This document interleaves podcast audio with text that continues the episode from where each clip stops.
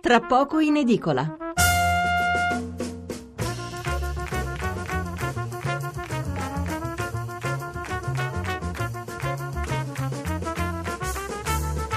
Buonasera da Stefano Mensurati e benvenuti all'ascolto di Tra poco in edicola, la rassegna stampa notturna di Radio 1. 800 050 001 il numero verde per intervenire in diretta, 335 699 29 49 il numero per inviarci un sms. Riprendiamo la linea dopo il filo diretto di due ore sulle elezioni di domenica. Naturalmente questa sera non parleremo più di politica, anche perché tra meno di 20 minuti dovremo dare la linea a una tribuna elettorale poi eh, ci risentiremo come sempre dopo il GR della mezzanotte. Fra l'altro, e ve lo anticipo fin d'ora, tutti i giornali di domani aprono con grandi titoli sulla politica, ma questo era facile immaginarlo, titoli accompagnati da commenti, interviste. Ma proprio per questa legge eh, sulla par condicio, della, alla quale abbiamo fatto cenno anche prima nel filo diretto, non vi potrò leggere neanche una riga perché dopo mezzanotte c'è il silenzio elettorale. In altre parole, nella rassegna stampa di Radio 1 sarò costretto a nascondervi quel che scrivono i giornali di domani, giornali che però voi potrete benissimo andare a comprare in edicola o leggerveli online. Allora lasciamo perdere, veniamo naturalmente alla scaletta di oggi, fra poco riprenderemo l'intervista di ieri sera con Michela Cerrato, la signora amica di Antonietta Gargiulo, la moglie del carabiniere che l'ha ferita gravemente, ha ucciso le due bambine e poi si è suicidato. Avremo con noi anche, con noi anche un, avvocato, eh, per, un avvocato penalista per parlare più in dettaglio di alcuni eh, particolari che ci hanno particolarmente sorpreso. Dopo il giro della mezzanotte, eh, bandita la politica, ci dedicheremo invece alla cultura. Eh, ricorderemo due figure scomparse in queste ore, Gilo Dorfles, pittore e critico d'arte, e Pierluigi Pirandello, grande mecenate, nipote di Luigi Pirandello, eh, uno dei più grandi commediografi della storia e figlio del pittore Fausto, un artista di metà Novecento. Allora partiamo subito con il primo tema. Saluto e ringrazio la signora Michela Cerrato che era già stata ieri sera con noi. Signora, buonasera. Allora, eh, intanto ricordo i nostri numeri, se volete chiamarci o scriverci 800 050 001 il numero verde, 335 699 2949 il numero per inviarci un sms. Ieri la signora Cerrato ci ha raccontato due cose davvero incredibili, la prima che il carabiniere aveva messo sotto controllo il telefono della moglie e insomma a parte il fatto che è un reato sarebbe anche importante capire chi lo ha aiutato e la seconda, eh, la telefonata di mercoledì mattina eh, al numero di Antonietta, invece ha risposto il marito, il carabiniere che in quel momento stava trattando dal balcone con le forze dell'ordine, ma che alla signora Cerrato ha detto di aver già ucciso le figlie. Eh, la signora ha riferito questa cosa alle forze dell'ordine, ma non le hanno creduto. Eh, signora Michela, le due bambine, parliamo un momento delle due bambine Martina e Alessia, le abbiamo viste sorridenti in tante foto pubblicate dai giornali, eh, erano molto legate a lei, vero? Questi ultimi tempi abbiamo passato tanto tempo insieme. Io li avevo portate in salvo quel 4, 4 settembre o 3 settembre, non confondo, non ricordo bene la data, mi pare che fosse il 3 settembre, quando con Antonietta siamo andati a casa a prenderle e loro hanno visto in me la salvatrice erano chiuse in camera, il padre le teneva chiuse in camera e voleva che la moglie andasse via di casa ma che le bambine dovevano rimanere con lui. In quel, quel, quello è stato un episodio veramente, eh, non, non, so nemmeno io come definirlo, eh, sono state delle scene orribili. E io e Antonietta entrammo in casa dopo che lei mi, aveva telefonato, mi aveva detto che era successa una cosa orribile. Lui aveva ehm, visto questo messaggio che era arrivato ad Antonietta di un collega che la invitava per, dopo l'uscita del lavoro per prendere un caffè insieme, come si faceva abitualmente quando si usciva dal lavoro in gruppetti si andava a prendere questo caffè. In ogni caso da questo messaggio lui eh, non so cosa ha capito, cosa ha pensato che ci fosse tra la moglie e questo collega e solo per questo si era recato davanti alla fabbrica, l'aveva fatta chiamare e, e, quando Antonietta è uscita dalla fabbrica lui senza un minimo di spiegazione l'ha cominciato a schiaffeggiare, l'ha presa per i capelli mm-hmm. E tutto questo davanti alle figlie. Ecco, ma questo fatto, lei questo ce l'ha raccontato anche ieri sera, no? che le bambine erano anche testimoni di questa situazione, ma in tante Sì. famiglie va bene, i genitori litigano e i bambini chiaramente ne soffrono, ma qui parliamo di violenza.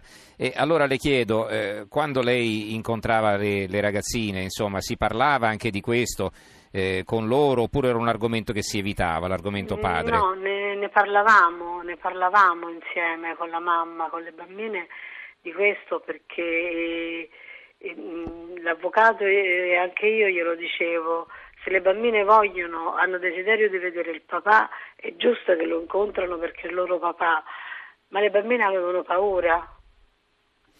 Tra l'altro, guardi, leggo, eh, viene riportata eh, la- il testo di una telefonata che è stata poi trasmessa da una trasmissione televisiva oggi pomeriggio, ieri, sì, ieri, oggi pomeriggio, eh, Sì. lo vedo il titolo sul tempo, eh, l'ultima telefonata, papà, sola con te ho paura, avrebbe Sì. detto una delle bambine, e qui Alessia al papà killer, questo è il tempo, invece in Roma... Alessia, al papà killer, sì lo so, tu non mi faresti mai del male, quindi da un lato ha paura, dall'altro però è così un estremo eh, impeto di fiducia no, nei confronti del padre, dice tu come non mi faresti mai del male, poi le ha uccise, insomma. Eh, E anche noi pensavamo, noi tutti pensavamo che non sarebbe riuscito, avevamo timore che, lo facesse eh, alla mamma e non alle bambine, pensavamo perché a modo suo voleva bene alle bambine. Ma la signora Antonietta l'aveva mai detto di aver paura punto, di morire, Perché, di- perché se si vuole bene secondo me non si riesce a fare questo. ma la sua amica, la signora Antonietta, le aveva mai detto di aver paura fisicamente, insomma, paura anche di essere uccisa o qualcosa del genere, Ma no? lei aveva paura, non lo voleva incontrare, lei si è sempre rifiutata di incontrarlo. Lui continuava e mh, trovava ogni scusa per, eh, per incontrarla, la chiamava di continuo. mh, co- con ogni pretesto, gli ultimi pretesti erano quelli che doveva vendere la casa, per cui doveva entrare dentro casa, perché doveva portare quello dell'agenzia, aveva, aveva mille pretesti per, per incontrare Antonietta e lei si è sempre rifiutata, ma glielo diceva. Io ho paura di te, non ti voglio incontrare. Signora, E- mm, ma lui la mm. perseguitava, ogni volta che, le- che lei lo incontrava chiamava le forze dell'ordine lei. Signora, io voglio chiedere questo, parlava del fatto che voleva entrare in casa. Ecco, tra le tante cose strane eh, che sono emerse in queste ore, ce n'è una che se fosse vera sarebbe scandalosa, le chiedo se lei sa qualcosa. Eh, in casa ovviamente non c'è nessuno perché eh, tre sono morti, la signora è in ospedale, ma è vero che eh, qualcuno ha dato le chiavi di casa al eh, fratello dell'assassino? Le risulta questo? E purtroppo sì. E chi gliel'ha date? L'ho saputa anch'io questa cosa, ma non so chi gliel'ha date. Ma, ma chi è che aveva le chiavi di casa? Cioè il fratello del carabiniere è riuscito ad entrare in casa? Fratello del carabiniere è entrato in casa con le forze dell'ordine dopo la tragedia E poi? e poi qualcuno gli ha dato le chiavi. Eh, Questo è veramente grave. Questo è veramente grave. E le risulta che questa persona poi è entrata in casa da sola? No, no, questo Non lo sa. no, non lo sappiamo. Io perlomeno non Certo. lo so. Non so nemmeno chi gliel'ha date. Eh, bisognerebbe capire chi le aveva queste chiavi. certo. ehm, me ne ha parlato l'avvocato e ma non, non so da dove Sì, non lo voglio mettere in difficoltà, signora. Eh, rimanga in linea perché abbiamo eh, con noi anche Ciro Pellegrino, avvocato penalista che insegna diritto dell'investigazione della privacy all'Università della Tuscia di Viterbo. Avvocato, buonasera. Buonasera. Allora, intanto va bene una, una sua riflessione su quest'ultima notizia, cioè eh, io non so che, che tipo di reato si configurerebbe, se violazione di domicilio o che cosa, insomma, cioè come si fa a dare le chiavi eh, così a una persona estranea eh, al, al nucleo familiare per entrare in casa, no? E- e magari per inquinare le prove, chi lo sa, insomma, no? Ma questo nel mondo del diritto è una cosa impossibile, a meno che non vi sia stato un provvedimento del magistrato che abbia dato la custodia dell'appartamento posto sotto sequestro a questa persona, ovviamente qualunque possibilità di introdursi in casa è vietata nel momento in cui viene disposto un sequestro ai fini della prova. Quindi sinceramente mi sembra... Anche perché è un luogo del delitto, quindi immagino sarà, sarà sigillato o no? Come... Assolutamente, quantomeno c'è un problema di violazione dei sigilli, ma se sono proprio i soggetti che devono presidiare il vincolo eh, posto col sequestro, è chiaro che chi si introduce nell'appartamento si può introdurre solo eh, previo un assenso da parte del magistrato. Non è pensabile la possibilità che qualcuno si introduca senza che vi sia mhm. un'autorizzazione da parte del giudice o del pubblico ministero. Ripeto, io ho messo un 6 grande come una casa perché è chiaro che non stiamo accusando nessuno, però sarebbe veramente sorprendente se fosse vero. Eh, eh, sul fatto che bisogna aspettare, cioè bisogna aspettare, no, non bisogna aspettare un bel niente perché qui siamo arrivati a un epilogo tragico, ecco che però eh, eh bisogna sempre parlare con il seno di poi, ah se fossimo intervenuti, se, se avessimo certo. capito, se quelle, che ne so, eh, dopo, dopo, l'esposto si fosse mosso qualcosa, se gli avessero ritirato il porto d'armi, se non l'avessero giudicato idoneo al lavoro, no, come invece è stato fatto. Ecco, possibile si debba arrivare sempre a questo tipo di ragionamenti? Cioè, cosa deve succedere perché si possa intervenire? Per legge? Eh? Questo, è, questo è veramente incredibile. Io spero che dopo quanto è accaduto ci si renda conto che eh, quelle che sono le misure previste dalla legge, il divieto di avvicinamento, peraltro proprio la normativa sullo, sullo stalking ha introdotto queste misure in maniera più pregnante, eh, si faccia una riflessione sul fatto che si deve intervenire quando c'è un profilo di violenza e un pericolo come quello che si era già ravvisato e questa signora aveva già evidenziato. Forse il problema è stato proprio questo, affidarsi a chi in qualche maniera aveva un rapporto di lavoro col marito, quasi come se fosse un confidente. Fare una denuncia è qualcosa di molto più significativo, dire io voglio che si intervenga piuttosto che fate qualcosa voi, pensateci voi.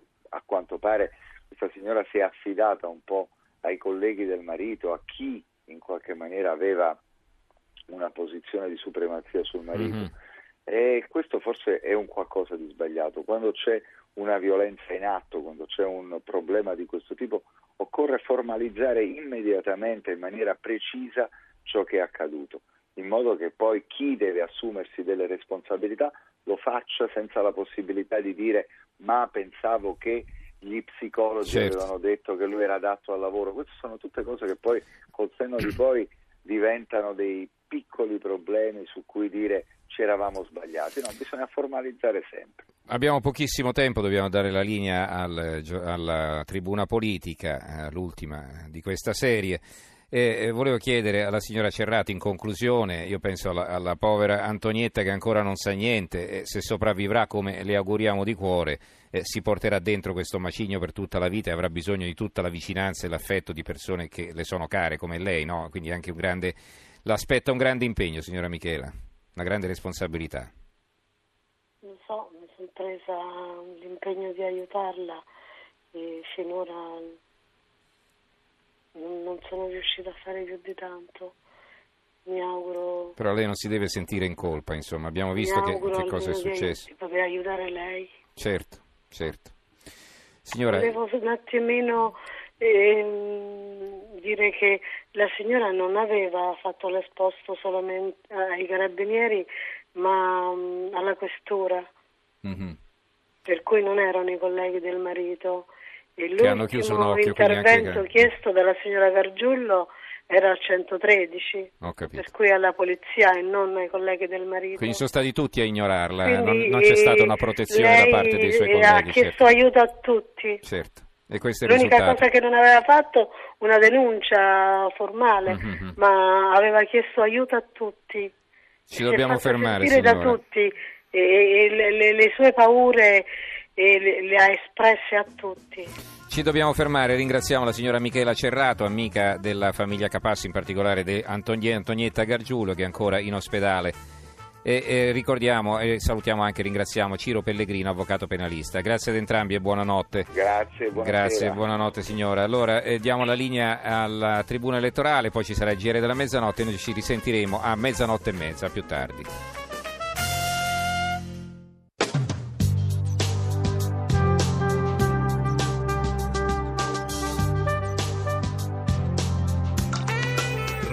Radio 1.